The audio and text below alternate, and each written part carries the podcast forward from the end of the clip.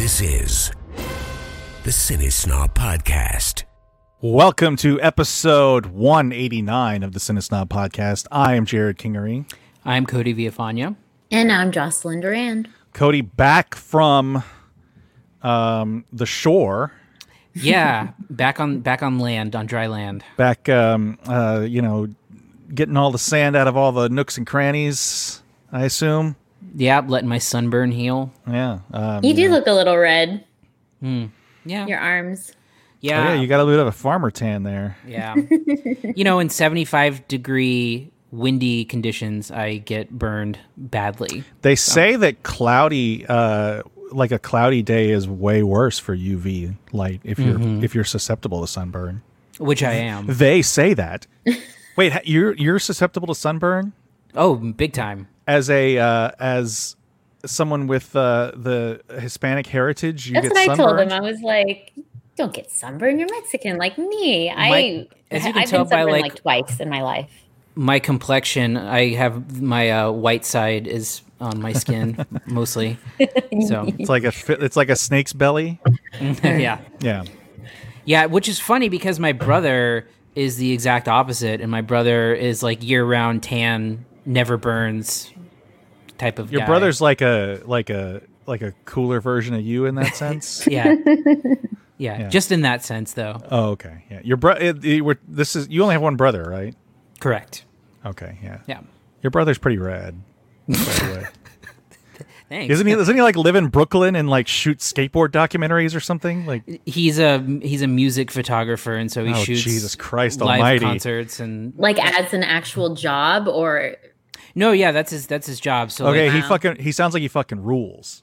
yeah, so like he goes on he goes on tour with musicians and films and films stuff and how did I not know this? Does he live in Brooklyn? Mm-hmm. God, my son of a bitch, man. Williamsburg. yes, Oh. so he uses typewriters to communicate. yeah. Yeah, he sends Cody a, a, a typewritten letter uh, once a month for their correspondence. Yeah, just sending like mustache wax for gifts and stuff. By, He has a unicycle. Yeah. by, but his name is Zach, by the way, right? So you're Zach and Cody, yes. like the. Oh TV my show. god, like the sweet life. Mm-hmm. Wow. You're too old for that, though, aren't you, Jocelyn? Oh yeah. No, I don't know Okay. where I pulled that from. But that was was that uh, that was in your wheelhouse, wasn't it, Cody? Your age group, or was that a no, little bef- it was after? it was a little after. So we we didn't receive the brunt of that. We were both like teenagers by the time okay, good. that was going on. How come now um, those guys don't act together anymore? The Sprouse brothers. Because I they're get- not legally obligated to anymore. Can you imagine? Yeah, they don't have child true. labor laws to swap them out. Well, it's I- like Do like both of them still act? Because I thought only like one of them is super Well, prominent. one, one of them is one of them is on uh, Riverdale. I think he plays Jughead. I don't know Isn't which one it Cole? is. I think it's Cole. Oh, I thought you were saying cool. No, I was Cole. like- I thought you were like cool. Yeah. Cole. Co- I don't know. Sprouse. I don't know. Maybe.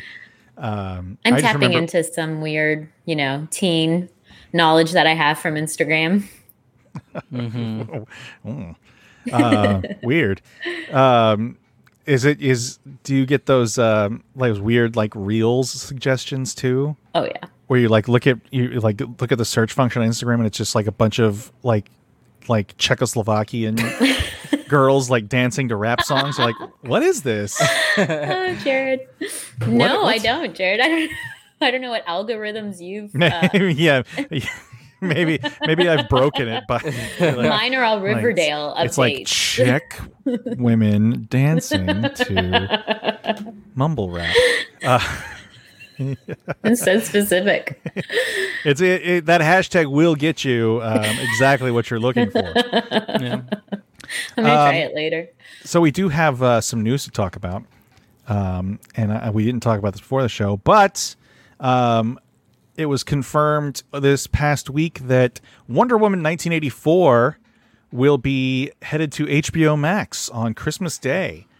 Um, the second big, uh, big film to to have its debut on that day. Um, Yes. the, the other being Soul from uh, Pixar, which will premiere on Disney Plus uh, this time for free, unlike Mulan, which was an extra thirty bucks.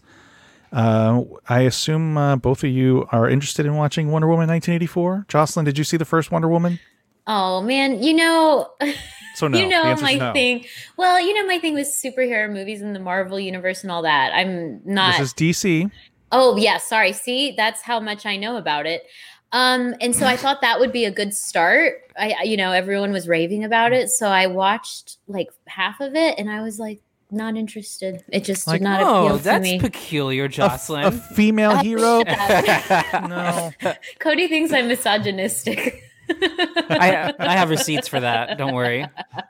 I, Wow, I I'm can curious about this now. oh yeah. Well, you know, I it, I just don't like things that are like supposed to be pro woman for woman's sake, you know, where it's like, oh, you have to like this because you're a girl. And well, it is just a Wonder Woman movie. I don't think it's it's overtly. It's no, not no, like no, you're. that's about the other thing, but uh, that's not my Oh. complaint about about Wonder Woman. I was just bored by it. I don't like movies Okay. where there's like, you know, fighting and Oh boy. So you were you. It was when you were like, "Why is everybody tweeting support for Kamala Harris?" Like, not, she's just a woman. She's just a politician. I don't understand. what is it? I mean, so So, Uh. which I mean, is that is that like the pinnacle of those movies though? Because I've heard everyone say like, if you're not into super, superhero movies, that was the one for you. Wonder Woman is um probably the the most well regarded of the Yeah, DC movies. That's what I was afraid of. Um, so. But but but you should you should know though that the DC is seen as like a second tier to Marvel. So Okay. you'll probably have more luck with Marvel, I would think, because Well, you, you, yeah. I mean, you're you're getting a different sort. It's a different sort of thing. Um, you know what with HBO Max seeming to go back all in on the Snyder, Zack Snyder stuff.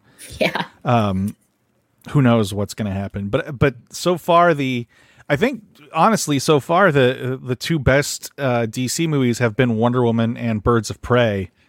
Um, just kind of objectively, I did love Birds of Prey though. and uh, So there you go. Yeah, because it had a bunch of cursing in it, um, and cocaine. Uh, um, yep, that's it. but then you know, like stuff like Shazam was fun. Um, you know, I don't know that it's great, but it's fun. And Aquaman was was enjoyable. I, think never saw all of we- Aquaman. I've started it, but I never finished it. It's it's ridiculous, and it's it's such a ridiculous spectacle. Um, I think that's what's enjoyable about it. Um, it's like Patrick Wilson is the bad guy. um, who I think he wasn't he the bad guy in Hulk. Do you remember Hulk, uh, the Ang Lee Hulk? Oh, uh, man, I don't remember the villain. Yeah, with that. Edward Norton.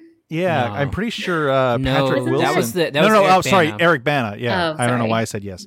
Um, it was the Ang Lee. It had uh, Jennifer Connelly. It also had uh, Nick Nolte uh, with the Hulk dogs. I mean, it was not a good movie, but I'm pretty sure Patrick Wilson was the villain of that film too, in a in a certain way. Anyway, um, so Wonder Woman 1984 is going to premiere in theaters and HBO Max on Christmas Day. Uh, so this is the um, this is a huge blow, I think, to I Uh, don't see him in there. It looks like Josh Lucas. oh, they look identical. Yeah. So look look at look at a side by side. How Pat- racist of you I don't think they towards look white men. Oh yeah, they all look alike, don't they, Jerrod? yeah, they do.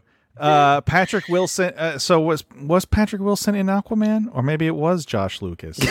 Maybe I'm mistaken. Is this a is this a Dylan No, he was in- McDermott Dermot Mulroney No, he- situation? He, was in Aquaman. He was in Aquaman. Um, so Josh Lucas. Josh Lucas is like store brand McConaughey. No, I mean that's they're very close. But yes, I, I see what you're saying. They're, yeah, I, I am I think racist by saying all, all. religious. McConaughey You know is what? in a, in a category by himself. He's Man. no. we did uh to to promote my actual work here a little bit um one of our anchors interviewed uh, mcconaughey. And he was fabulous and not horrible no no he was no he was great but he, i mean he's exactly exactly who you thought. You know just saying shit like you know that ain't our get along you know? Like just Yeah. stuff like just ridiculous shit like that. Um it was like a long 20 minute inter- interview about his book. Um, he's like, Green "I- it- it's green. I, mean, I see green lights ahead, guys. I mean, you know, That's a uh, great you- impression, Jerrod.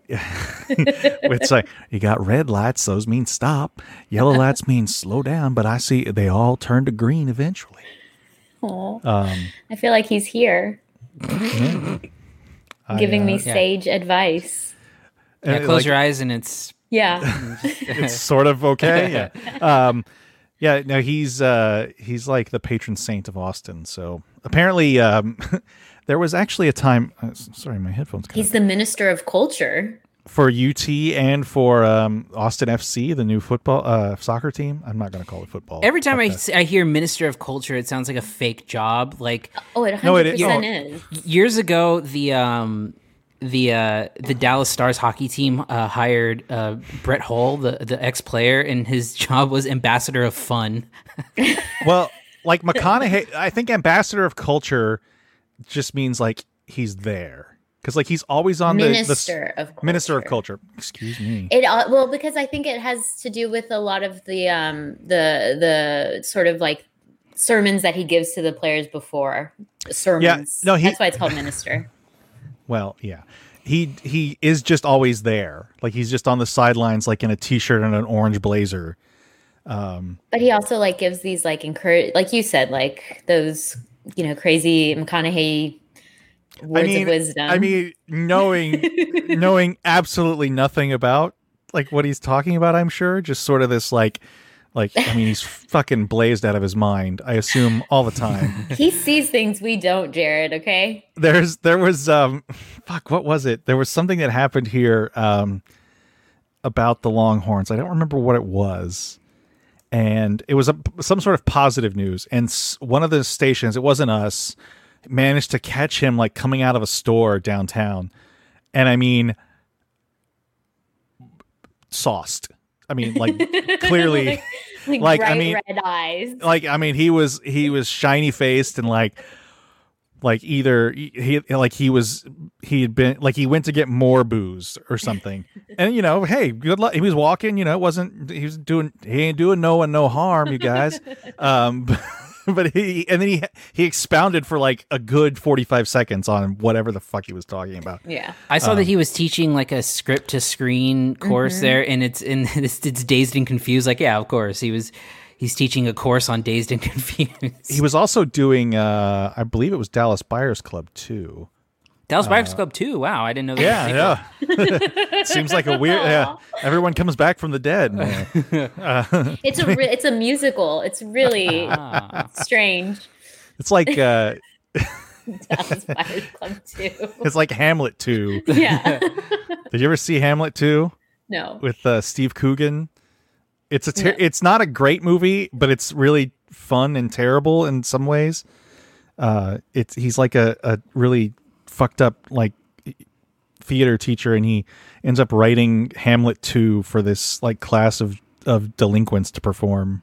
It's funny. Anyway, that, that was a great detour. That I Wonder Woman. Yeah, Wonder Woman 1984. seriously. Oh my god. HBO Max, and uh, for whatever reason, it will only be there for a month Yeah, because HBO Max has strange licensing deals. This is like a, this is uh, like uh, out of all the blows to the theatrical system, this is one of the most devastating of them because it is opening day and date, so it will be in theaters. But again, who's there? Well, there's a lot of there's a lot of nerd rage right now about uh, That's a weird thing. yeah about how they should have waited. They should wait. It should be seen in a theater, which just you know enjoy it, enjoy it. I don't. I look. I someone was complaining about having to watch it with a watermark. Oh um, yeah, If they get a critic screener, you know, which we do all the time. Whatever, man. um, if you want to wait till Christmas Day to watch it, you know, on HBO Max, if you have a subscription, which I think everyone has a subscription in one form or another, or you can get a free 30 day trial. So, you know, it's not cost prohibitive, excuse me, cost prohibitive to watch. But, um, yeah, there's a weird subculture on film Twitter of people that think this is the like a bad thing because it should have debuted theatrically. yeah, that they should have waited until it was safe or whatever. Hold it Like back. Bond. Yeah, or like Black Widow. Apparent like up till now, who knows what's going to happen? But but this is, I mean, this is the biggest, probably the biggest profile movie to ever debut on VOD ever. Oh yeah, for sure, one hundred percent. Um, and you know it's gonna, and it's not even really VOD; it's just a platform. I mean, Yeah. I mean, it's technically VOD, but it's not, you know, uh, premium VOD. I guess is what they call PVOD. it. They're not going to do like a Mulan where you have to have HBO and then you have to pay. No, no, no. It's it's strictly just with free with Wow. with HBO because they're trying to drive up nose is subscribers. Yeah. Uh, so and and that's the the conversation Cody and I were having uh, when we when we initially talked about this is how long does it take for Disney to follow suit uh, with something like Black Widow because they've the changes they've made to their structure. If you read, uh, I guess like a month ago, putting Disney Plus first and foremost in entertainment. Um, you know, right now you've got the biggest Star Wars thing to happen in a long time in The Mandalorian on Disney Plus, and you've got these this Marvel movie in the can that's probably not going to be a huge blockbuster in that it's about Black Widow and it's sort of a prequel to stuff that's already happened. So I it seems like that would be the perfect thing to release straight to Disney Plus for me. Um, because you've got this kind of untested property that is you know, people are looking forward to it, but it's really just sort of a filler for the next thing to come along. It's kind of like, uh, um, kind of like the first Ant Man movie was. Do you remember how that came out after Avengers: Age of Ultron, and it was like the bridge to yeah, it was Phase the last four it or was- whatever? It was the last movie of Phase Two instead Phase of two, being the right. first movie of Phase Three, which is just strange. yeah, and it wasn't. I, I- I'm not a big fan of the first Ant Man movie, but Me neither. um, I still hold a grudge. oh, because of Edgar Wright not Yeah. doing it, Yeah, ah, makes nerd, sense.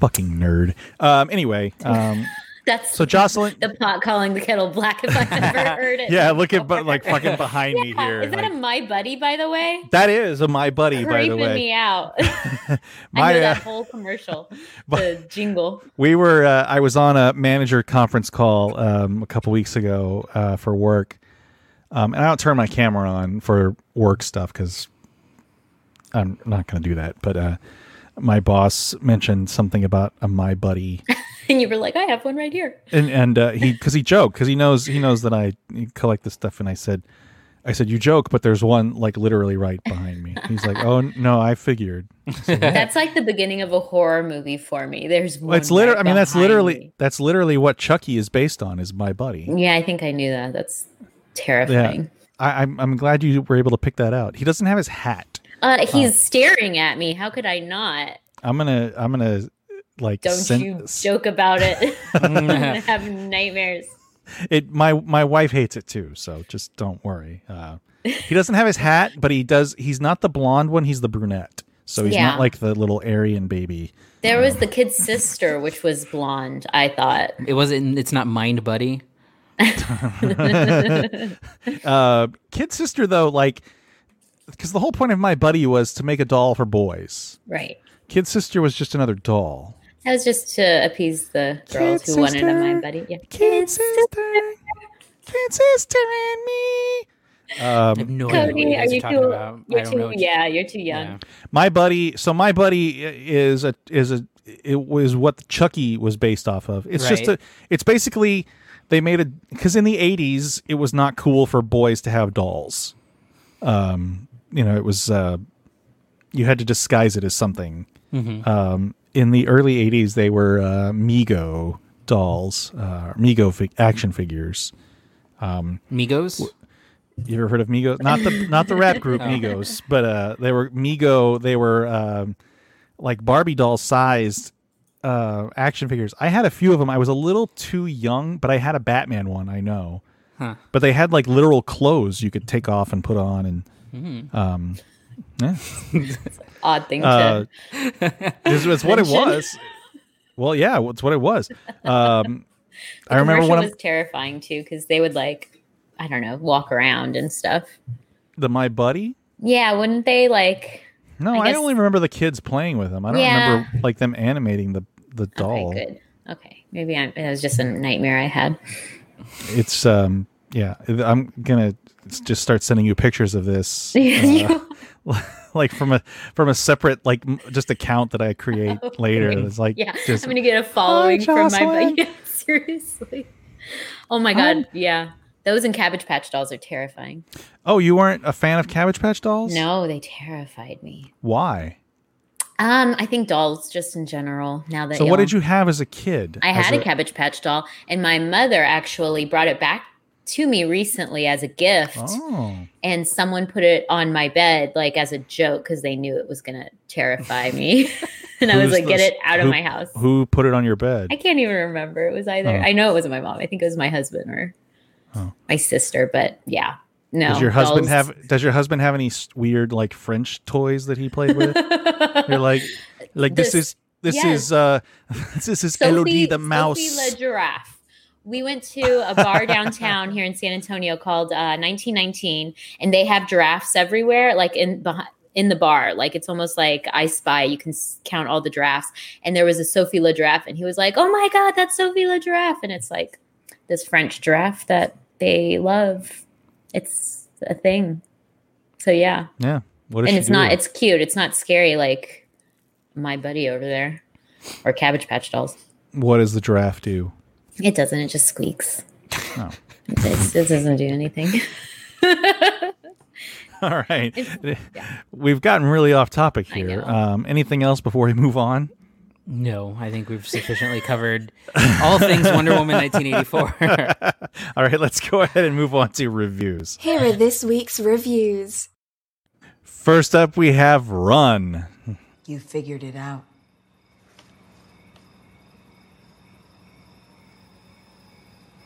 Oh, yeah. Just like you said. Yeah, just like I said.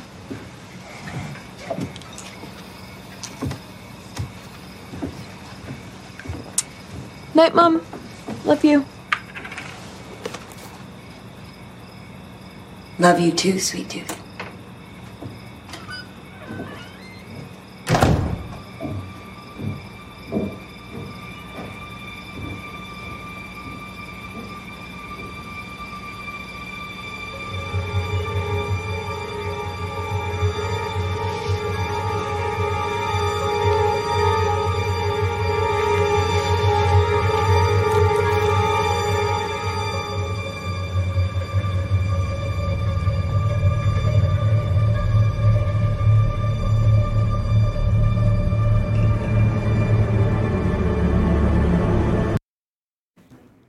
So, whoa, sorry, didn't mean to do that yet. ah! Ah! Uh, so this is a, this is a Hulu movie, um, starring uh, Sarah Paulson, as you saw there, of course. Um, Jocelyn, why don't you tell us about Run and what you thought of it? That's why I accidentally I was ready to, Ah. to, to take you full screen. full screen. Hi. Mm, So, Run uh, is sort of kind of like a throwback Hitchcockian type of uh, suspense thriller. Um, it is, as you saw, Sarah Paulson is a um, mother, and she has this daughter who has all these uh, ailments. Um, so it's a bit of the old Munchausen uh, type of a movie where, um, you know, that's kind of like what they're leading you to believe. But then it turns out there's a few more twists, and um, it's not just as basic as the mother having, um, you know, Munchausen syndrome, where she's making her daughter ill. Um, and I guess that's as much as I want to say without giving too much away. Um, I think I should mention the fact that the uh, the the acting the acting in this movie is really great. Everybody, I think most people are are, are fans of Sarah Paulson. I, I mean, I think it's hard not to be when you see her um, act. Like she's amazing in everything she does, and uh, she's now. Uh, she was uh, acting opposite this newcomer who is uh, disabled in real life, and just an incredible performance. I mean, she really carries the movie for most of it. Like Sarah Paulson isn't even the the main actor in this, and um, other than one of my biggest pet peeves that happens in the movie, which is a flash forward at the end. I hate that. I, I think it's such a lazy narrative device that immediately makes me like, oh man, it besides that, I thought it was just such a fun, suspenseful movie. Um, and it kept me engaged the entire time.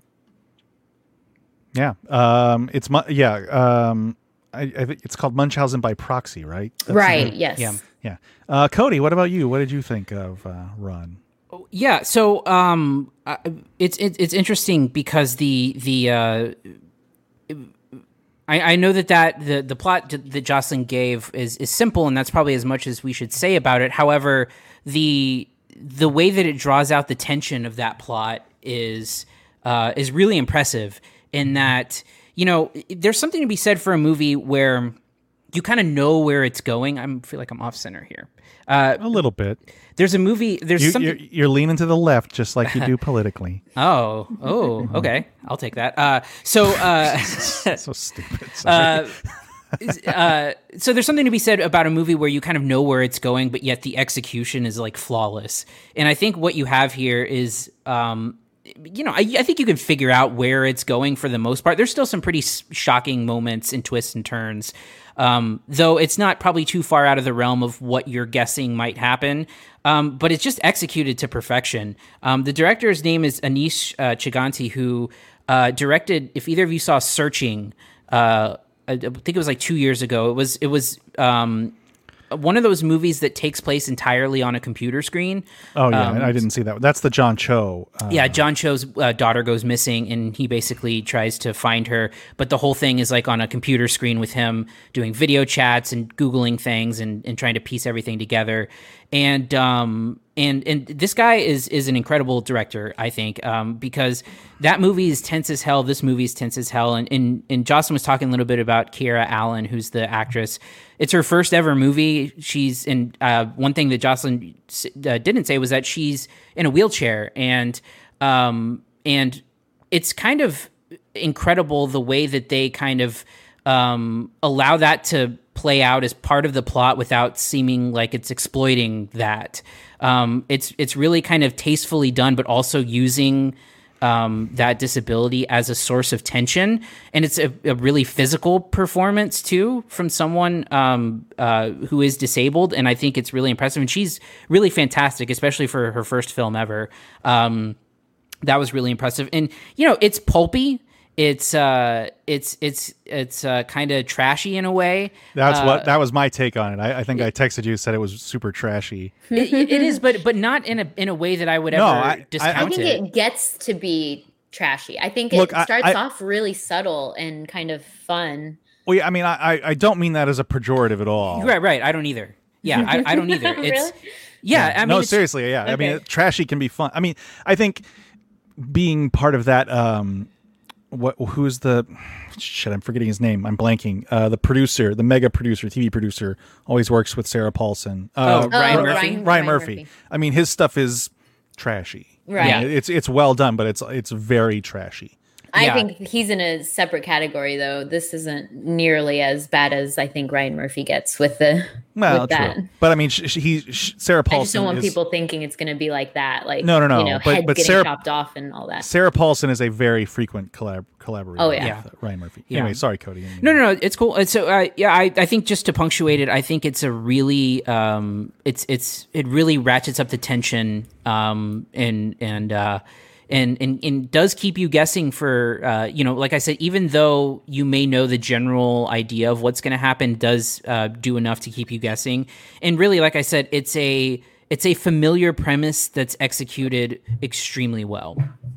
Yeah, no, I, uh, I, I'm, I agree. I think there's, um, there's a lot of, uh, you know, there's a moment in the in the movie where you, I think you figure out exactly what's happening, and it's about probably 20 minutes into the movie. Um, you know, there's a, a spe- very specific scene that I'm thinking of, um, that involves her looking for Candy, the daughter, um, uh, Kiera Allen. Um, that said, I think there's there's a couple of just minor quibbles I have. Um, I think there's a scene in a pharmacy that I think is is uh, a little too ridiculous um, in in what's happening um, to the point where I, that was a little laughable and kind of I, I was I was afraid at that moment that that the movie was going to get derailed. Um, that it recovered from that little stumble. I think uh, is is is super great. And uh, you know, there's there's a, another great scene with um, that involves a mailman uh, that I That won't was one spoil. of my favorite parts. that's that has an incredible amount of tension in it. Um, again, I you know I don't think any of this is really a surprise where it's going. Yeah. Um, Are you talking about the one at the beginning, the very like short one? No, no, no. I'm Oh, talking okay. about the the sort of middle of the movie. See, I loved the scene with the postman at the beginning with the when the mail arrives.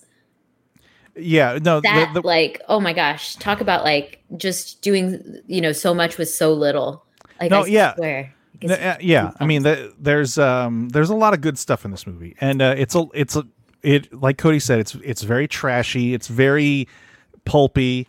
Um, Sarah Paulson is, you know, she's not playing a caricature, Yeah. but she is very much um, kind of, un, you know, subtly Man, when she loses it though, oh, it's so Yeah. good. yeah, um, 'Cause she really keeps it under wraps for It- the majority of the movie. Kind of like Also, one together. one thing about it is that it's kind of nasty. Like it's kind of like a fucked up movie. like, and I appreciated like how how like like nasty it gets without being mean spirited. You know. Well, and you know, and uh, like Jocelyn mentioned, the flash forward that she was not fond of. That's a very nasty ending. Mm-hmm. Um, it kind of reminds me of the ending of um, in, Invisible Man. If you, I know you saw that, Cody. Did you see- yeah. yeah. just like a like a, a horrible nastiness um, to it. Uh, but you know, and that's I think that's keeping in the spirit of the rest of the movie. But I, I was I was genuinely surprised by how much I liked this um, because it didn't. You know, like I said, that there's one the one moment in the pharmacy that I thought it was kind of faltering a little bit. Um, you know, it, it recovered from that very well and and really really impressed me. Uh, grades, Jocelyn. Ooh, yeah. Um, I think all around it was really enjoyable to watch. The performances were excellent. The story uh, was well done, and even that flash forward, I'm willing to kind of look the other way. I guess you can say. I'm going to give it a B plus. B plus, Cody. Yeah, I mean, I think that the one thing I didn't say about it was how much fun it was to watch. Uh, it's a blast. It's it's it's one of those like edge of your seat tension builders. Uh, that's that's uh, that's going to keep you guessing, even though uh, you may think you know where it's going. Um, and it's a testament to how strong the filmmaking is and how good uh, this director is at creating tension. So I'm also giving it a B plus. Yeah, I, I'm going to give it a B plus too. I, and I did forget to mention my favorite scene. There's a uh, a scene that involves a soldering iron um, and a uh, uh, an extension cord. If you remember that one, it's I was like, it's such a like what the fuck is happening sort of scene.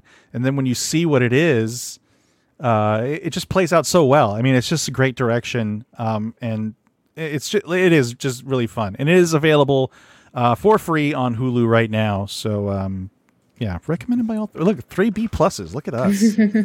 uh, all right, let's move on to our next movie, Small Axe Mangrove.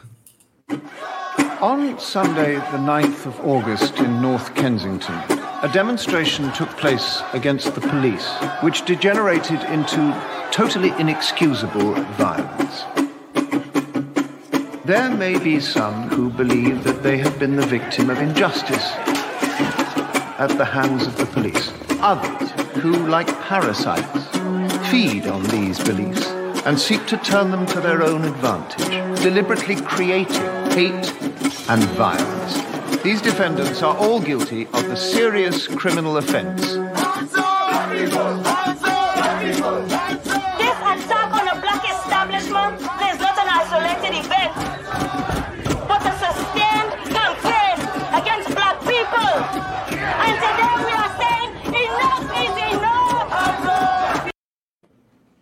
This is a film from uh, director Steve McQueen, not the uh, dead actor, but the British director Steve McQueen.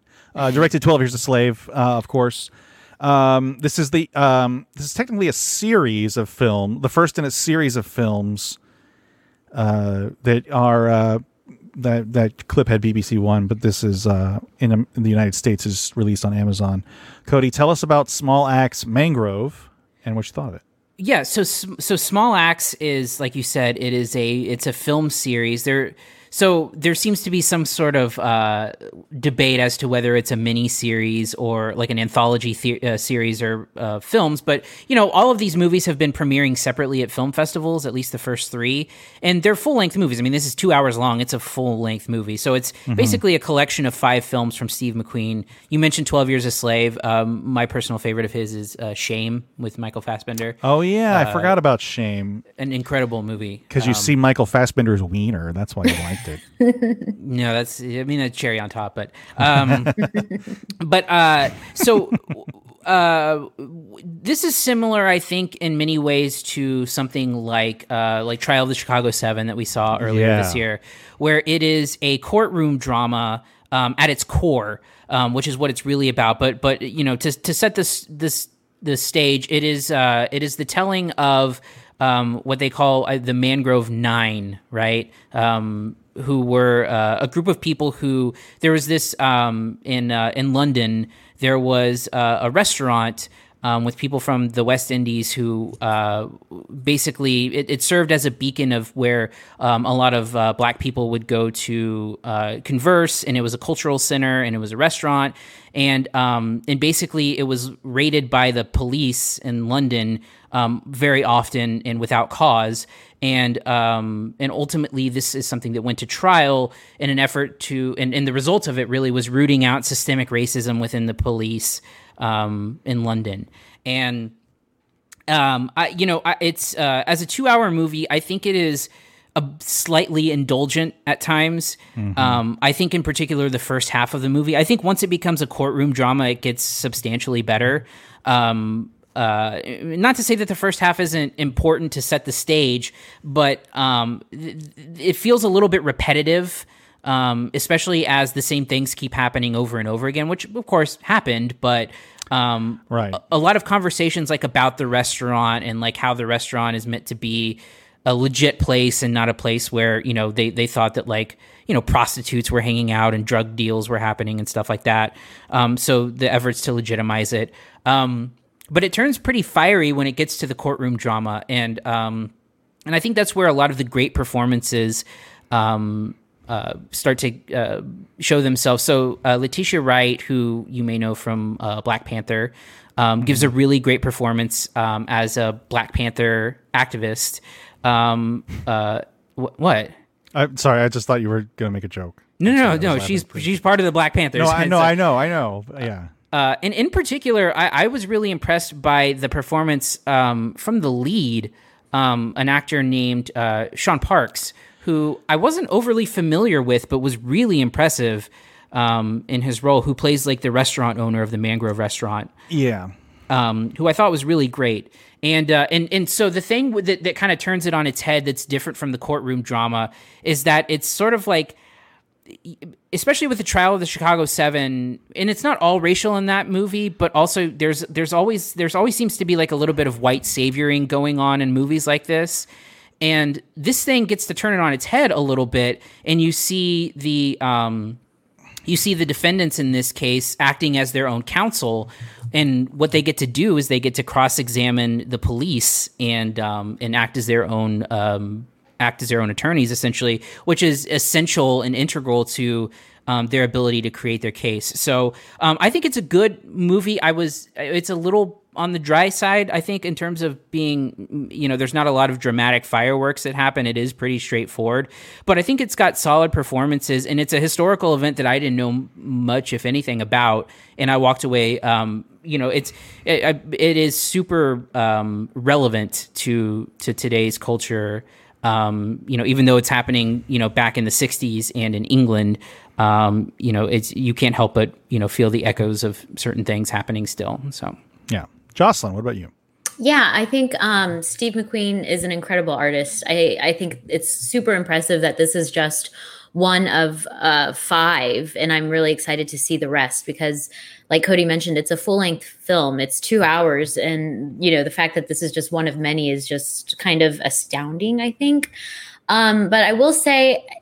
I did also uh, love the beginning and, and and did think that it became a little repetitive um, and then when it got to the courtroom, however, I wasn't super into the courtroom drama either because for me, I kept wondering like the reality of it um, because as you mentioned, they were defending themselves, but they were also like there was these outbursts in the courtroom that were just so you know like so dramatic and so um i just kept asking myself like did that really happen? I i don't i can't see this happening in a you know realistic way. So i don't i i want to know more about like what was the um reality of of this trial? And was it really like you know people were yelling out in the courtroom and and the the people who were defending themselves were able to do these kind of stunts that they were doing? Um because they did kind of feel like stunts. Um but that's not to say i didn't like it. And um i think before the beginning got repetitive it was really beautiful to show like the restaurant and what it meant to this community like those scenes where they're following them and, and they're doing the caribbean music in the streets and drinking and, and having you know just a, a nice time. I, they're just like these beautiful moments. Um, and then the last thing i want to say is uh, just the Pulley character, the the constable, that's the um, you know asshole. Basically, he's Yeah. uh, racist jerk. He was a little one dimensional to me. Also, it was just kind of easy for him to be just like this racist asshole. I wish there had been a little more depth to that character, maybe. Um, but other than that, it's a really beautiful movie, and like I said, I can't wait to see um, the other ones that that come in this small act series. Yeah, I'm gonna uh, echo both of you. I think that um, it's probably a little too long, um, and you know the beginning is a little more sort of indulgent, like so much so that it that when it gets to the courtroom part, it feels like another movie started. Um, and, and you know the the comparisons to Trial of the Chicago Seven, I think, are very blatant in my mind right now because they're both essentially uh, kind of farcical trials about people be, inciting riots, and that's the charge here is inciting a riot. Um, that said, the uh, you know the courtroom part is the better part of the film, I think, um, just dramatically. But I think it really suffers. Uh, we kind of lose the narrative of Frank Critchlow, who's the kind of the you know who who, who Shaun Parkes played, who is um, basically the protagonist of the first half because it turns into more of an ensemble thing when the courtroom starts and his character um, you know obviously his his character doesn't have he's not one of the people representing himself. Um, he's just the guy that's at the center of of you know he opened the the mangrove restaurant and owns it and um, is the one that you, you're following for this first half. And i think he kind of gets lost in the second half. That's fair. you know, I, I, I don't, you know, obviously it's it's based on real life. I, I of course I don't know the story as it's British and it happened in the '60s, um, you know, but it's sadly very similar to the United States in the '60s and And what's face it, happening now? fa- yeah, that's what I say. Let's face Yeah. it, it's still happening. Um, you know, obviously with different um, um, circumstances, and um, you know, but the story is basically the same. Is that you know minorities oppressed by you know white majorities. Oh well, Jocelyn's gone. Uh, I didn't do that, so if uh, she wants to come back, she can. But uh, hey, there she. Sorry, You're like I can't. I can't hear this. Take this.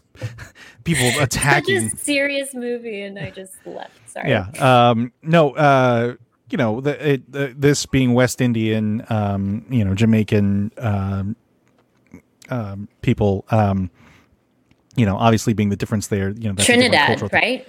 I'm sorry. Yeah, Trinidad. Why did I say Jamaican? I mean, it's the same I general flustered you. Caribbean Caribbean area, but um, anyway, uh, yeah, it, it's it's a really good movie. Um, I again, I do think it's a little indulgent. I think it's a little long. I think it could have been tightened up a little bit more, and I think it we we could have it could have woven in um the Critchlow Frank Critchlow character a little more in the second half because I think he kind of gets lost in the mix Yeah. um, you know, in better performances. Um, and I don't know the actor's name um, who played um, um, the what is his name? Um, Declan? Is it Declan or I can't remember the character's name. Darkus? The, Darkus, yeah. Declan. yeah, that's his name's Malachi Kirby. Dark. Uh, uh, Darkus, who is um, one of the the the defendants representing himself, who takes apart the police, uh, the police's uh, the case of the police officers and their testimony.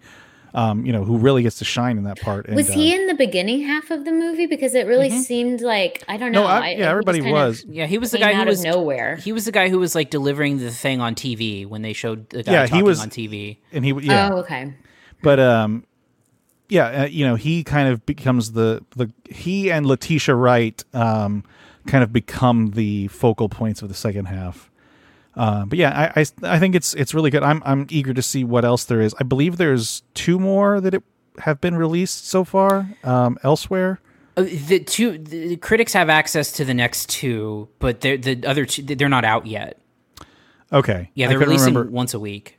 Okay, so yeah, this is um, available on Amazon right now. Okay, what grades, uh, Cody? Yeah, so if you want to find it on Amazon, you would just look up Small Axe, and it's it says season one. I still think they're movies, and um, They're 100% movies, Yeah. by the way. and uh and I um I look forward to seeing uh, to seeing I'm looking forward to seeing what's else what else is in this series and I hope that we'll probably try to cover the rest of them uh here but um I'm going to give this one a B minus um I think that it is objectively a good movie I think that it does um, falter a little bit in in some of the drier, more indulgent things. I don't think that it needs to be two hours and nine minutes long or whatever it is. Um, you know, I, I and so I, I do think it, it it is a little bit um, dragged out, but I still think that it's it's it's a solid um, piece of work. Jocelyn? Yeah, I just I uh, have to give it a little higher just because of um, you know what it's able to do and the effort I think that was put into it. Um, so I'm going to go with a B. Yeah, I, I'm gonna I'm gonna echo that. I think a B. Um, you know, th- there there is room for improvement. I think just to kind of tighten it up. Um, you know, if this were really a TV series, this would have been two episodes, obviously. Um, but I, I still think they're movies. So um, yeah, this is available uh, right now on Amazon Prime. Uh, it's free. Uh, new installments weekly. I don't know what's which one is next. I know one was released. Love is love. Lover. Lovers Rock is the next Thank one, you. which is one that I've heard incredible things about. So I'm really Yeah. looking forward to that one. All right, let's move on to our next movie, Collective.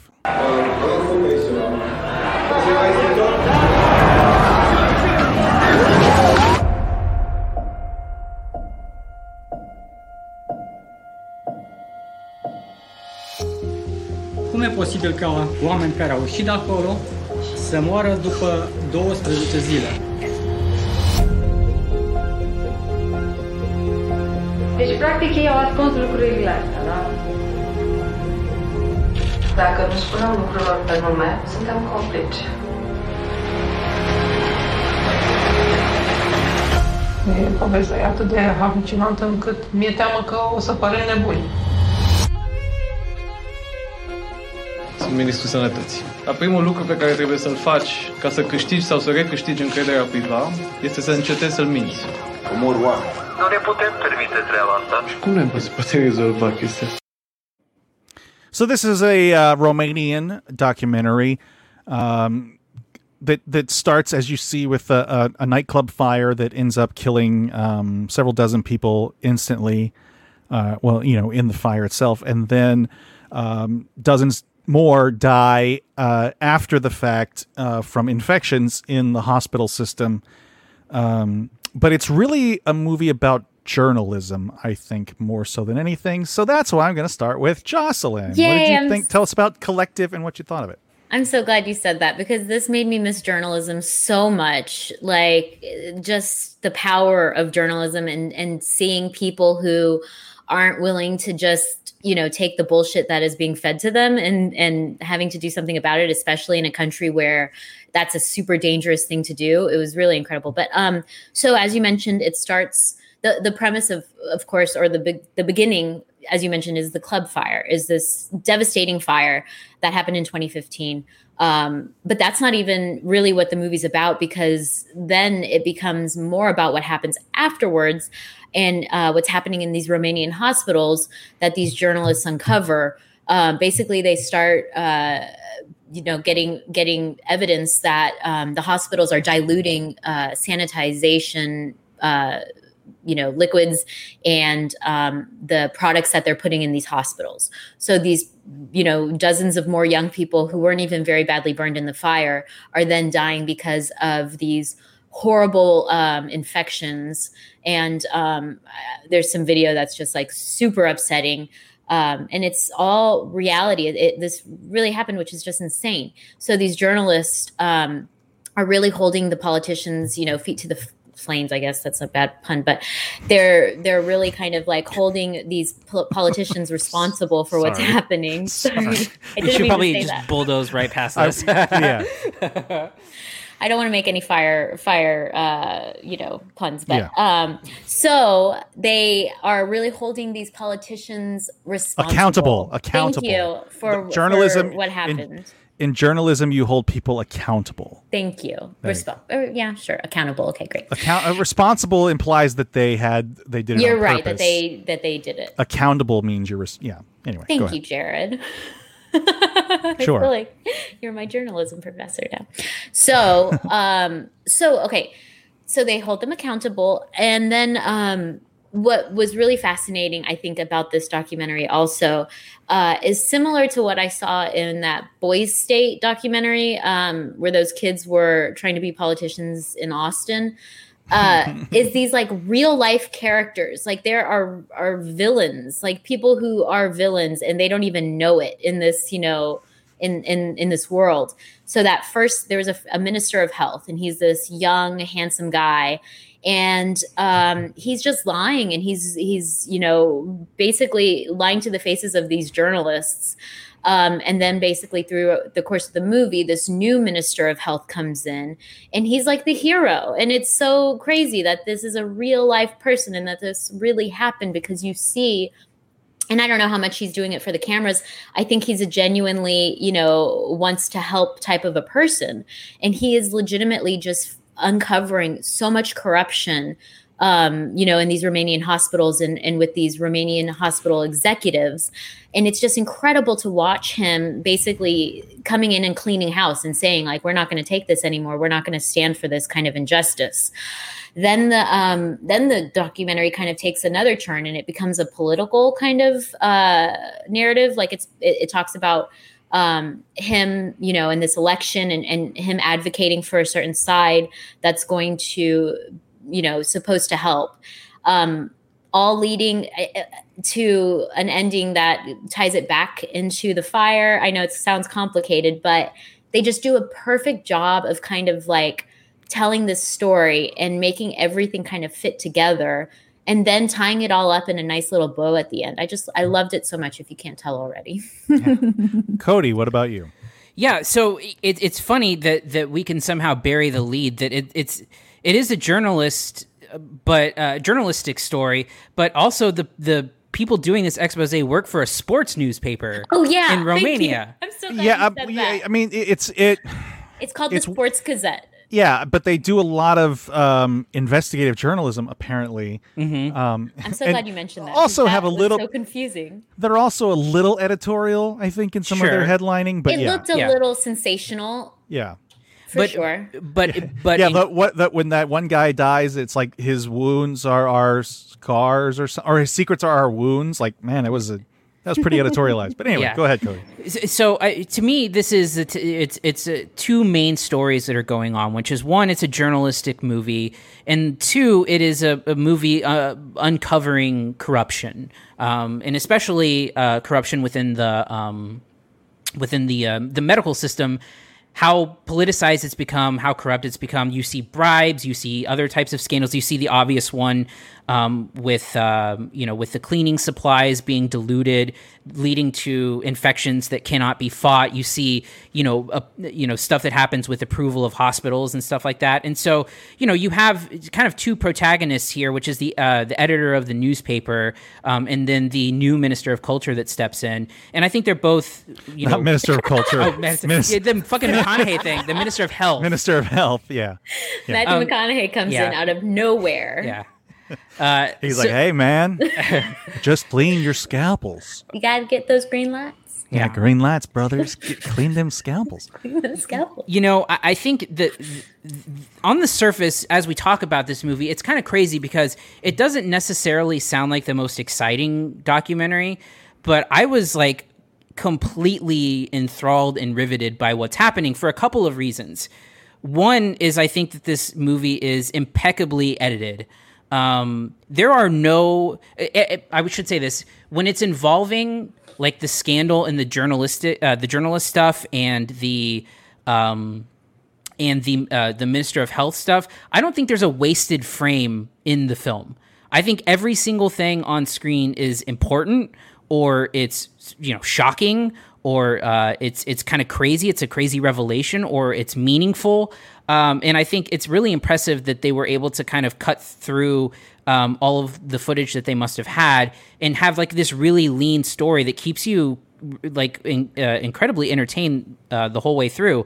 The other thing that I really like is that it doesn't have any talking heads. There's no interviews. It's all you're watching everything that happens. And I think that's such an interesting way to do this particular story because as an investigative journalism documentary, a lot of times in these types of documentaries or in political documentaries, you have talking heads telling you about how crazy something is or telling you about how something corrupt is, and, and it's editorializing and its opinions.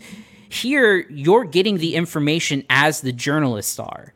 Uh, you're seeing things happen. You're seeing behind the scenes stuff. So, like, you know, they'll they'll show a press conference of the minister of health, and then they'll cut to back backstage or whatever where they're talking about the corruption that they couldn't divulge to people. And I I think that's one of the most important things about this movie is that uh, uh, when the new minister of health comes on board, all of a sudden the documentary crew is embedded with him also. Yeah. Yeah. Which is unreal. Yeah. In a sense. You know, that a politician, that a political appointee has this documentary crew there as he's trying to root out corruption. root out corruption. this, yeah. You know, and and however feebly he struggles at times to do it. Yeah. Um, and, and it leads to incredible footage. I mean, and I like that you get to be in the position the audience gets to experience things at the same time as the journalist so you know you get to it, it allows for like really genuinely shocking moments of details that you find and the details get grim. I mean there's there's stuff where they show someone in the hospital and in very bad shape that's you know shocking to see. And um and then the more they uncover it's like every layer they keep digging out it's it's crazier and crazier. And i think i think it's just an impeccably well made film. If there's one complaint i have it does try to weave in a narrative not a lot but just a little bit of a couple people mainly one who was a survivor of the collective fire i don't think that works very well um, and I and I don't think that they commit enough to it to make it be a, a staggering part of the movie. That being said, I think this is one of the best documentaries of about investigative journalism that I've ever seen. No, I, I 100% agree with that. Um, I, I do think there are some things, like you said, the there's a, there's this one woman survivor who does um, kind of an art installation, like she's part of an art exhibit, um, and you know that's kind of woven intermittently throughout the film. And I don't know that it has the impact it it really should have at in the story, just because there's so much happening. So you know. Romania is um, is is you know it's it's a uh, it's a it's a country Professor Jerrod. be, be well I don't want to call myself professor but it is beset by corruption you know this is it's a it's a very it's you know it's an Eastern European nation but it's very Western so to speak you know meaning, meaning that it's modernized It's new it- to the European Union, I guess. R- sure but it, it has um you know it's it's modern you know every everything is considered modern but um you know it has universal health care um so that's a big difference for the united states um and the uh b- by being part of the european union and so close you know being in europe and being so close to everything that th- it has the opportunity for people to go abroad. We just lost Cody. God damn it. Uh, it. It has the opportunity for people to go abroad for healthcare. Um, and that's one of the things they mentioned quite a bit that um, people, you know, that this burn unit that was um, suffering these uh, these terrible uh, infection outbreaks because the uh, the disinfectant they were using was not effective um, because it was diluted. It was they were sending people to Vienna, to Austria, which is obviously you know a bordering nation that that is close enough for that to happen.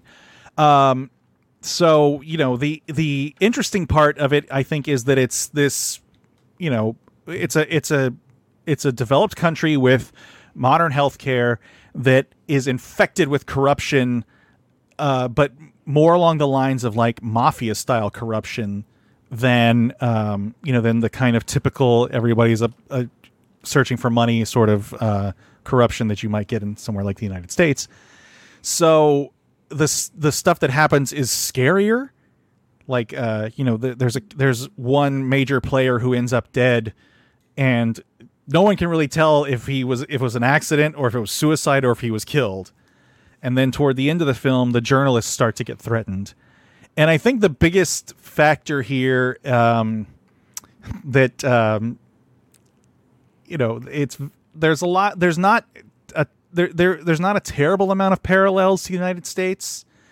But then um, by the end of the film, you have so you have the minister of health, the second minister of health, um, a guy named Vlad. I don't remember what his last name was, um, who started as a patient advocate and became the minister of health, who's trying to clean up this this fucking mess that the country's in. You know, people are dying of infections in the hospital that you know had ten percent burns on ten percent of their body. You know, things they should not die from.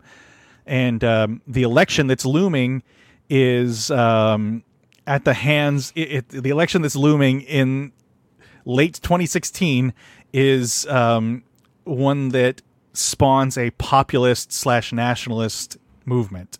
Which, hello, um, we just finished that one up, and it went it went great. Everyone, yeah. it was great. Um, no hitches at all. No hit. Yeah. So the um, the idea that that's something that um, kind of, inf- for lack of a better word, infected p- other parts of the world too. Um, you know, because the the and it's confusing because the names get mixed up. But it was the Social Democrat Party um, that came into power in Romania at the end of the film. Um, Versus what? What was it like? The Technocrats. It sounds like a sweet ass band. those are well, yeah. I mean, that's like um, that's basically um, that's basically who you want uh, repre- uh, uh, managing a health crisis as a technocrat, like someone mm-hmm. who's look, man, populism yeah. is populism is. We're not going to get into Romanian, you know, well, but I mean, it's a mic, but it is a, but it is, it is a very big uh, mirror of. Um, it, it wasn't called the party wasn't called technocrats, but that's what they were. Was techno like that's people that that govern based on empirical evidence. There's mm-hmm. good and there's bad, and that's it, Jerrod. That's all you need to know. they were the bad guys. There's patriots. No, no, no, no, no. The well, they were the bad guys to the populists, mm-hmm. to the nationalists. um, who wanted their hospital certified. God damn it. and um, who cares if people are dying? we we need these fucking jobs here in Romania. Um, I don't care what your experts say. Um, so yeah, that's a scary. I, I, love the footage, by the way, of like mm. the the minister of health watching the the mayor oh, on God. TV and just kind of like commenting about it. There, and then there's that. There's God. There's so many great scenes in it. I think my favorite scene in the in the movie is a scene where he's talking to the guy who was uh, the the guy who approved that hospital to be certified. Oh yeah, yeah, yeah, yeah. And and and basically being like, "Hey, we're gonna we're gonna roll with this," and the guy's like begging him not. And then yeah, there's that scene where he, the guy's yeah. like, "We're gonna fuck you up. Like we're gonna." Yeah. Sorry, bro. You, like we're gonna fuck you over, and he's like, "Please don't, please don't fuck, please don't fuck me up." Like, and then the, he sorry. hangs up, and the and the minister of health is like, he just pissed his pants or something like that. It's a great, great, great moment. But um, you know the that it's something that happened four years ago at the tail end of a you know at the as part of a major health crisis and that the the government the the people elected to go with nationalists that that kind of um, devalued the opinion of the technocrats. I mean it's it's such a micro it's such a mirror to what's happening in the the United States and ha- it did happen for the last four years, that it's almost like, oh fuck me, man, we are fucked as a goddamn species. But wasn't that great like when happens. he was talking to his dad? Yeah, Yeah. no, And I mean, his- his dad was saying like just leave this country like it's never going to get better you know go back to vienna and the son is like yeah. no like you know he wants to try to help From And what I under- from He's what I- helping he's from a what I- hero from what I understand, um, I don't know that. Um, I, I don't know what the, the current government is in Romania. I do think they've. Uh, you don't I, I, I, I, Jerrod. I was. I you're not listening to my podcast on Politics I did. I did look it up because I wanted to know because I got the sense that I that the that. I got the sense that the social democrats were populists and nationalists, and when I I looked it up, I was like, of fucking course they fucking are. God fucking damn these fucking populists ruin everything. it's happening all over the world Well, yeah, and and like they the mention it, the minister mentions it in um in one of the scenes like after he goes to cast his vote, he talks to the media and he's like, "Well, the way things are going in the world." And you're like, "Oh, I know what he's talking about. He's talking about the United States." Um anyway, yeah, no, it's a really great movie and it, I could talk about it for a long a long time uh more, a lot longer. That's what I'm going to say. a long Uh, time more A long time more. Jocelyn, what's your grade? Um, I am.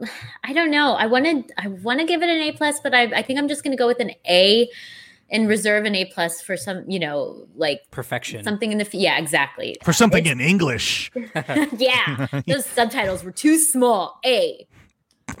I'm going Co- with an A though. Cody. Yeah, uh, um again, it's it is surprisingly and impressively riveting for something that is a um you know, ostensibly a documentary about Romanian politics and corruption. Uh and uh and again, so well edited, so well done. Um the footage is all fantastic. Uh and I think one of the better if not the best documentary of the year. I'm giving it an A minus. Yeah, I'm gonna I'm gonna echo Jocelyn. I give it an A. I mean, this is just really well done. And I mean, you know, it is about Romanian politics, but it's not. You know, that's not to say it's not universal. I mean, it it basically is just in Romanian. You know, like that's the only real hurdle you have there. And there's you know there's a few subtle differences, like being in the middle of Europe, being able to go to like you could be like I'm gonna go to Austria and get this surgery so I don't die in this fucking hospital in Romania. Um, yeah, no, really, really great. And I mean you know, as someone who works in journalism, it's satisfying to see that there were people that were embracing what they were doing. Um, and then there were uh, people that were hated them for what they were doing. So The integrity. Yeah, the, the fact that the, the scene where they show them chanting the name yeah, of the editor is good crazy, lord, right? Yeah. what, what- was he? Just was he the editor? or Was he just a reporter? Oh, he you was know what? Elon Musk, guys. Let's not. I think he was a report. Well, I don't know. That's a good like question. No, Yeah. he was. Yeah, I mean, he, a- he may he may have been like a like a editor in chief. he certainly seemed like an editor. He was delegating and stuff. I think so too. And he But was, I mean, yeah. you know, doing the interviews on behalf of the magazine. And, But And I just a mean- cr- a, crazy sight to see in there. And I mean, like, there's the dumpy computer dude who like tracks down the. I mean, I it's just know. The, The guy who was wearing a Dream money. Theater shirt. Yeah. it was like a narrative film. It felt like I swear you couldn't write these characters. I mean, it's look. y- it, there's there's kind of um, you know eh, on the level that that I work at and that you worked at, Jocelyn. It's not you know you're not necessarily bringing down. breaking bringing yeah bringing down this an organization. spotlight. Yeah, yeah. But when you when you can have that kind of process journalism that happens, it is kind of invigorating, and it's invigorating to see in this. You know, when you can be like figuring shit out along the way and thinking of shit that people didn't think of to figure shit out. Um, and they they were responding the things that you were thinking when you were watching to the, Well, yeah, like, the I mean, people that- that, were bullshitting, you know. But I mean, and then that one, um, the the woman uh, reporter, I, I She don't was remember. awesome. I don't remember if they ever said her name. Um, It, they But- did. I remember. I can't. but He called her a couple times. she's like the number one thing people are going to ask us is, "Did we Mhm. test? Did we test it? Yeah. Mhm. Yeah, and uh, they And do. then they go and- and and you see it happen. Like you actually get to go and they Yeah. see her get the results and stuff, and then they process the results, and then and then uh and like even the stuff like showing the journalists at the press conferences. I mean, it's just all incredibly fascinating. Yeah, no, it's a really great movie, and um, this was um, we watched a screener of this. Where is this on VOD? Cody, do you know? Uh, yeah, I believe so. Um, let me just check real quick here uh, to see if it's available for rent. Uh, I didn't even talk about the the idea that it was. Um, yeah, it looks like it's on. YouTube. Um, at Yeah, least on YouTube. and you can rent it on iTunes for five ninety nine. It's money well spent, honestly. No, it's great. It's a great movie, and I mean, I didn't even talk about the comparisons to the the Great White Fire that we were Oh, talking yeah. about earlier. but- Yeah. Yeah. Anyway. Man, that that's like that's what's so crazy about this movie is the fire isn't even. I know, it's- it's the thing that Like, uncovers all of it. I know. Yeah. And Yeah. they show the video, and it's just really devastating. And those guys, the, the guys in the band are like, "This is not part of the show." That's and ho- I mean, it's just- horrible. it, I mean, it's literally like the Great White thing again. Mm-hmm. Uh, all right, let's move on to our last movie, Lego Star Wars Holiday Special. All right, people, Chewie's family is on their way. We got a lot of work and not a lot of time. Guys, look what I found. Tip yip recipe.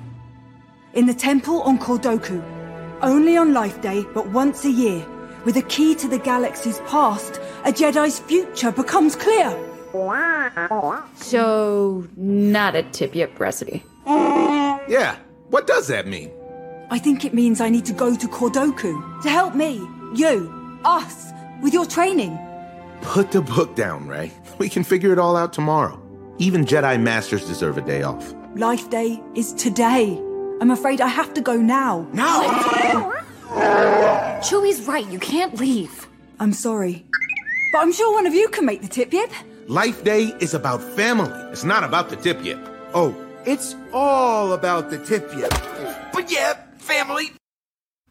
All right, this is a uh, an original uh, holiday special uh, premiering on Disney Plus. Um, if you don't know, uh, the Star Wars Holiday Special is a uh, kind of notoriously bad holiday special that premiered in 1978 as the first uh, new Star Wars media after the ori- original film. This film, this uh, little special, does take some cues from that. I'll talk about that later because I'm the one that's that knows this shit. But um, uh, Cody, tell us about uh, Lego Star Wars Holiday Special and what you thought of it. Yeah, so I'm not a big Star Wars guy, as um, most people probably know, uh, and so I don't have a ton to say on this. It's a quick, you know, 45 minute special, um, and uh, and it takes sort of the Lego formula that that you know, and I'll get to this a little bit later that that doesn't seem to be able to be replicated in the right ways, but. Um, uh, basically, it's it's it's a holiday special where th- they have something called what is it? What day? It's Life- Life Life Day. Day. Um, It's and- a it's a Wookiee holiday. Okay. Wookiee uh, Chewbacca is a go. Chewbacca's a Wookiee. Here we go. Yeah. Okay. So we'll cut it off there because we don't want to be here all night. Um, uh, so you know, one thing that it does. Um, uh, well, I'll back up and I'll get to that in a minute. Um, I just want to get to plot first. So basically, it involves Rey. Um, she's trying to teach Finn some Jedi stuff, and it's not working. And so Rey decides um, to go to another place to figure out why. And she ends up kind of traveling through all different like areas and eras of Star Wars, and you get to see Lego Rey interact with, you know, all of the characters from movies past um, in Lego form. Um, and you know, it almost felt to me like it, like there were different sections of this written by different writers, um, because I think that the the the beginning storytelling part, especially when you get to the crew that's part of the uh, this latest trilogy. Um, So so it is it is set after the events of the Rise of Skywalker. Yeah, yeah, So- and, and and so you know the thing, the the um, the um, the the stuff with that crew, it, it doesn't have any sense of humor about what makes that crew that crew. Like the big thing with Oscar Isaac's character of, of Poe is that like he wants to really eat this tip yip, and like that that that has nothing to say about about the um about the character or the relationship with Finn and Rey or the uh, uh, Finn and Rose for that matter. I just felt like that was there was no commentary and no poking fun of the characters, which is what you would expect and kind of what you get as you move through it.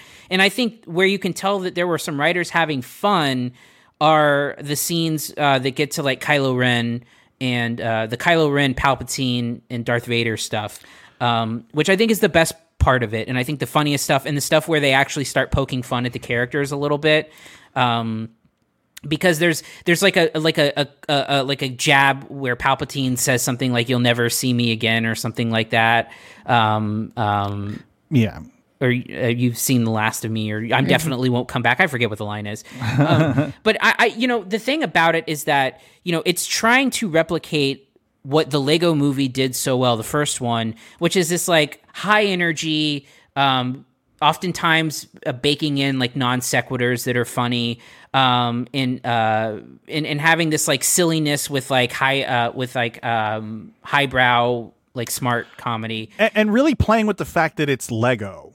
Yeah, yeah, yeah, It- yeah. That's a great point. Um, playing with the fact that it is Lego and having a lot of jokes at that expense. And I don't feel like this movie, like you know, like Lego Batman or the second Lego movie, they just can't. They have not been able to recapture it. And I think that it's it's a tired formula at this point where they might need to kind of pack it in and and and try something else. And and maybe it's because Lord and Miller um, were you know the driving force behind that first movie. But to me, this was kind of and I, I'm not the target audience, admittedly, um, but I uh, I found this to be pretty um, pretty lame and But it- uninteresting. Yeah, uh, Jocelyn, go ahead.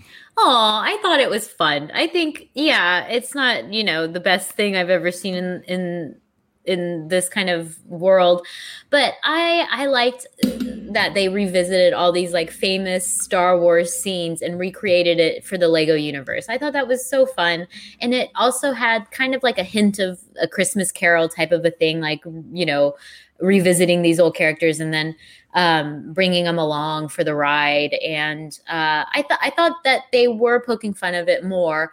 You know, you had Luke who uh, was like pre Jedi Luke, and then they they met up, and and you get to see the characters meeting each other in the future, and like. So it plays with the whole world of like the Star Wars universe and um, the timeline, and and and I think that that was interesting because if you are a fan, you know, then you know all the kind of like dumb inside jokes that they're making and that they're kind of like poking at. I will and agree with Cody that the kind of the stuff that was uh, in Rey's universe, like with Poe and them for the Life Day, it fell a little flat. But that's not to say I didn't enjoy it as like it's a holiday special and it made me happy and um and I, I liked to see again these kind of like famous Star Wars scenes. Even like they branched off into like the Mandalorian. They did like all the Star Wars universe, seeing it recreated like as a Lego world. They didn't do Rogue One, did they? I don't remember seeing any Rogue One stuff. I don't believe so. I don't remember though. I don't remember seeing that. All And I- questions are being directed towards Jerrod. well, um, so look, um, yeah, hey, uh, hey, high five. um, so the uh, like I mentioned, the Legos, that excuse me, the original Star Wars Holiday Special, um, is kind of notoriously bad. Uh, well, not kind of, is notoriously bad. Um, there is a very uh, high quality bootleg of it that has made the rounds, and I've watched multiple times. Um, the interesting part is it's set on the planet Kashyyyk, which is the home of the Wookiees, um, and it involves that gets that gets to the point here that the beginning of this special. I mean, it is so clearly fueled by just piles of cocaine because the beginning of this film, the beginning of this holiday special, it's set on Kashyyyk with Chewbacca's family. Um, his wife, whose name is Malla, his dad, whose name is uh, Itchy, and his son, whose name is Lumpy. And literally, the first like 10 minutes of the movie or 10 minutes of the show is them talking to each other in the growls with no subtitles. um, so And you don't speak it? no, I don't. Oh. Um, sorry, it's not Klingon, Jocelyn. I I'm know that. surprised. I'm Um, shocked. I do have a Klingon dictionary around here somewhere. Of course you do. Of course it was do. a birthday gift. Uh, No, uh, the um, so this movie, this f- special, so so the Star Wars Holiday Special is kind of uh, relegated to forgotten, like it's not canon, so to speak. But things from it have been adopted. Most recently, The Mandalorian. Uh, in the very first episode, uh, two things. Life Day is mentioned because that's the holiday. Life Day is mentioned by Horatio Sanz' character, uh, the bluegill fish guy. Um, and then the weapon the Mandalorian uses is the same weapon Bo- Boba Fett uses because this is the first. The original holiday special is the first appearance of Boba Fett. So anyway, so that's the stuff that got pulled to canon, and then in this special, Chewbacca's family, those are the same characters from the original holiday special, but they don't name them. Uh, they do play some of the same sound effects when they are eating. Um, it's stupid. It is stupid. There's like a. the- I mean, look, this is deep dive shit. So deep cuts. Yeah. I get it. Um, I get it. Anyway, Bea Arthur is in the holiday special. Uh, Art Carney, fucking, um, uh, what's his name? Uh, Tim Conway. Uh, I mean, it's a fucking weird thing. Starship plays in it. Like it's it's a fucking weird. I mean, there's a lot of drugs involved in this thing. Um, this Not in is the Lego movie. Probably not. Okay. Uh, maybe pot because it's legal in California. um, yeah. That said, I don't know. I don't really understand why this is Lego because it doesn't really, you know, like Cody mentioned, they they have not been able to recapture the formula of the first Lego movie, the thing that made it so enjoyable. And I don't really know that there's any gags related to Lego in here. There might be one. I think there's might be one or two, but they're not memorable. Yeah, because I mean the the the kind the fun of of the original Lego movie She was takes off her hair oh does she when she gets wet. She takes off her Oh, hair. yeah. and Oh yeah, it, puts it yeah. But you know the the kind of thrill of the original Lego movie was the idea that that these were just you know, and the, the conceit of it was it was a kid playing with it. Um, you know, the especially the transition scenes where it was like the ships like flying and like um, and the water being made of Lego. Anyway, uh, th- this is this is Lego. It doesn't really feel like anything other than to sell toys. Um, Yeah. You know, it's fun enough. It's fine. Um, it's certainly for fans. And, and like the interesting thing is, I think only two actors or three actors um, Yeah. played the original. It's uh, Anthony Daniels is of course C3PO. You've got Kelly Marie Tran um, as Rose Tico, who I think has more to do in this special than all of the Rise of Skywalker. By the way, the the voice actress, bless her heart, who's doing the Rey voice, is doing like the most exaggerated version where like it almost sounds like her, but by like but like someone trying to do a fake British accent and the the person uh the the voice actor who did Poe um is pretty great. Um he sounded just like Oscar Isaac. Um and then uh um sorry Billy Billy Dee Williams was like fuck it I'll take a paycheck baby um to show up for 5 seconds. Um yeah, I mean it's fine enough. It's certainly not the Liam Neeson one is a good voice too. The guy who does Oh yeah, yeah. Uh Qui-Gon. Yeah. Um uh, maybe uh, uh Matthew Wood is uh I think also did that little D-O droid, the dog kind of Hmm. like kicked puppy droid. Anyway, the one that looks um, like a hairdryer. yeah, um, I believe he did the original version of that too. Um, anyway, I, I you know it's not quite the um, subversive um, thing I was hoping for, and I, I don't know that I really expected it to be, but I thought maybe there was still some Lego magic left.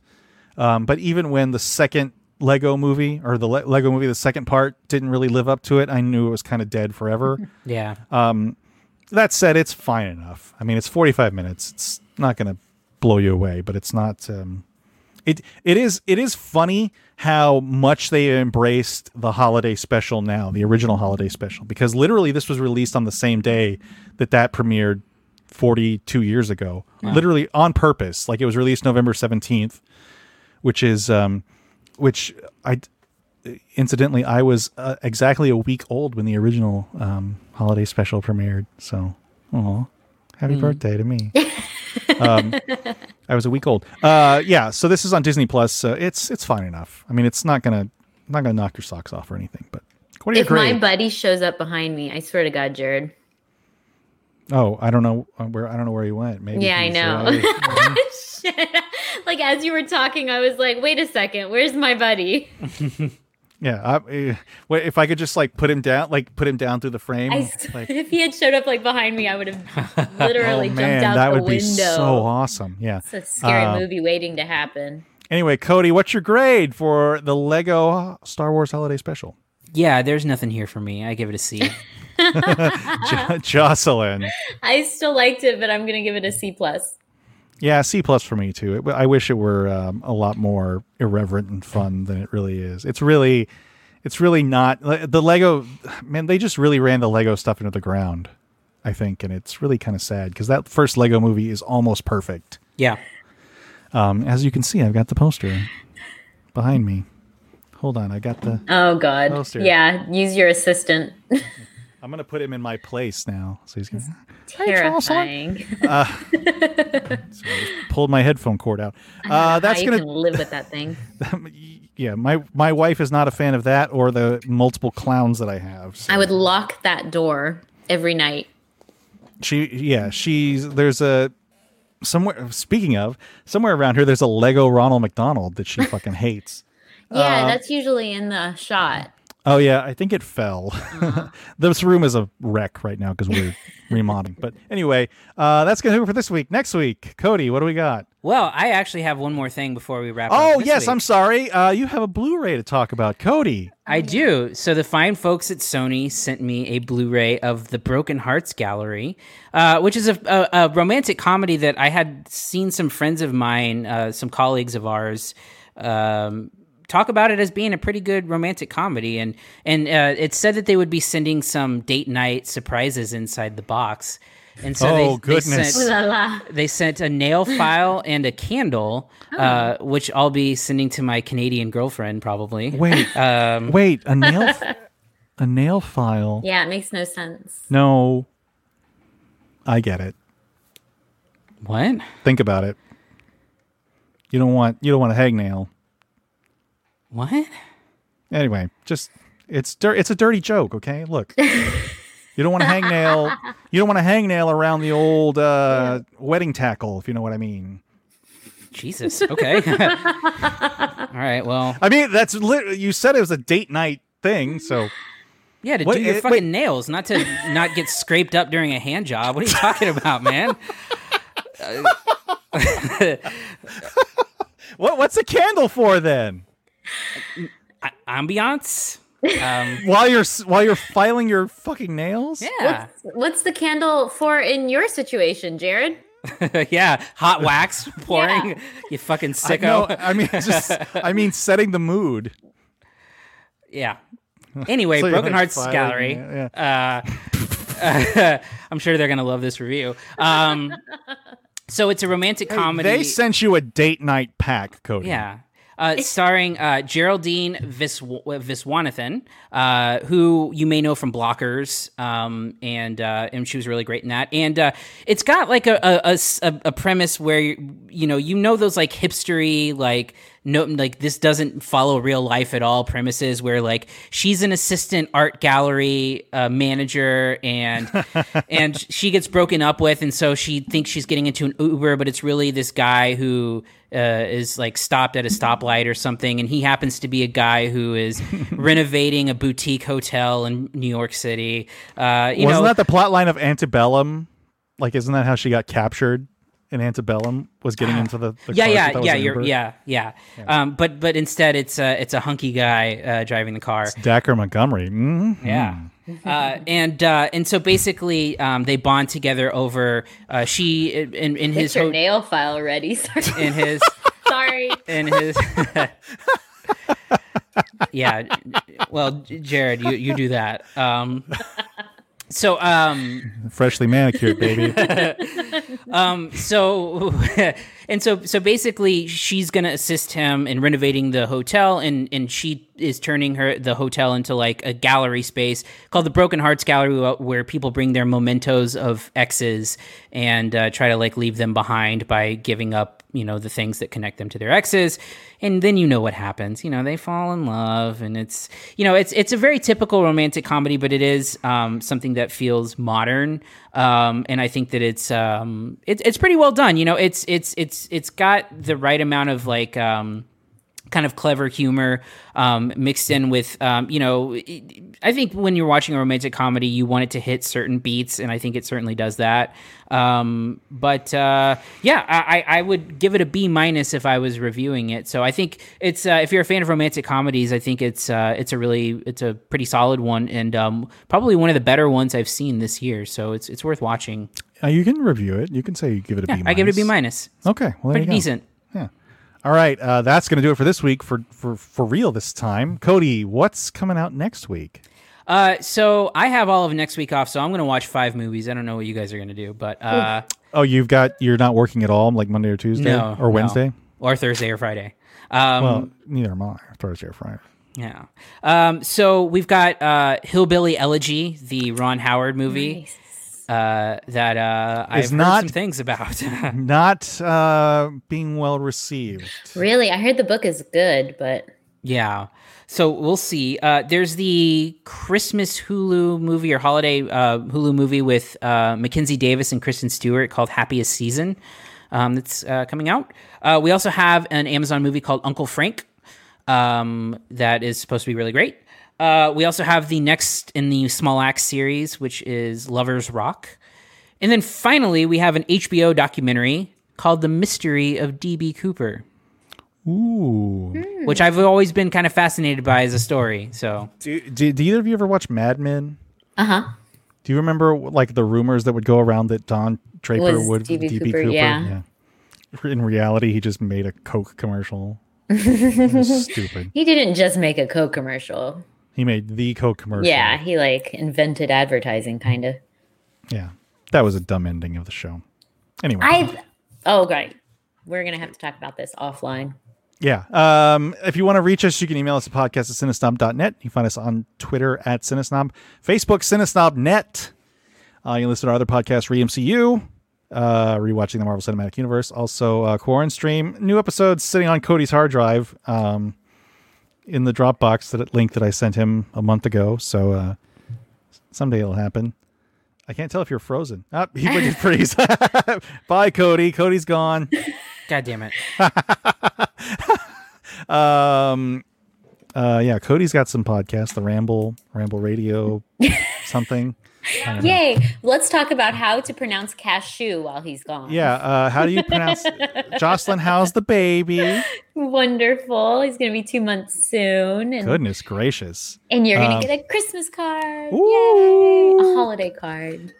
oh yeah you better you better say merry christmas in, No, in my america no I'm a Um, big happy holidays person. i don't mind my wife is um you know uh we haven't gotten oh good lord Shut up. what was that is that another software Yeah, I had to fiddle through the. Um, oh jesus I'm christ oh, yeah. Jocelyn's all blurry. Don't try to take the, yeah. the she's attention away from you. Anyway, I'm crystal um, clear. What else? What do you got, Cody? The ramble. Oh, look at yeah. Uh, prepping. oh, uh, we have a Ramble uh, uh, uh, Ramble Radio on Tuesdays and Fridays. Um, regular uh, Ramble on Wednesdays, and then Thursdays Good Willow Hunting. Which the next two movies are um, are we did this week. Uh, GI Joe, which I didn't get to finish um, because of issues. the animated movie. the animated movie. I only watched about thirty minutes, and then we have RoboCop next week. Wait, you hadn't seen RoboCop?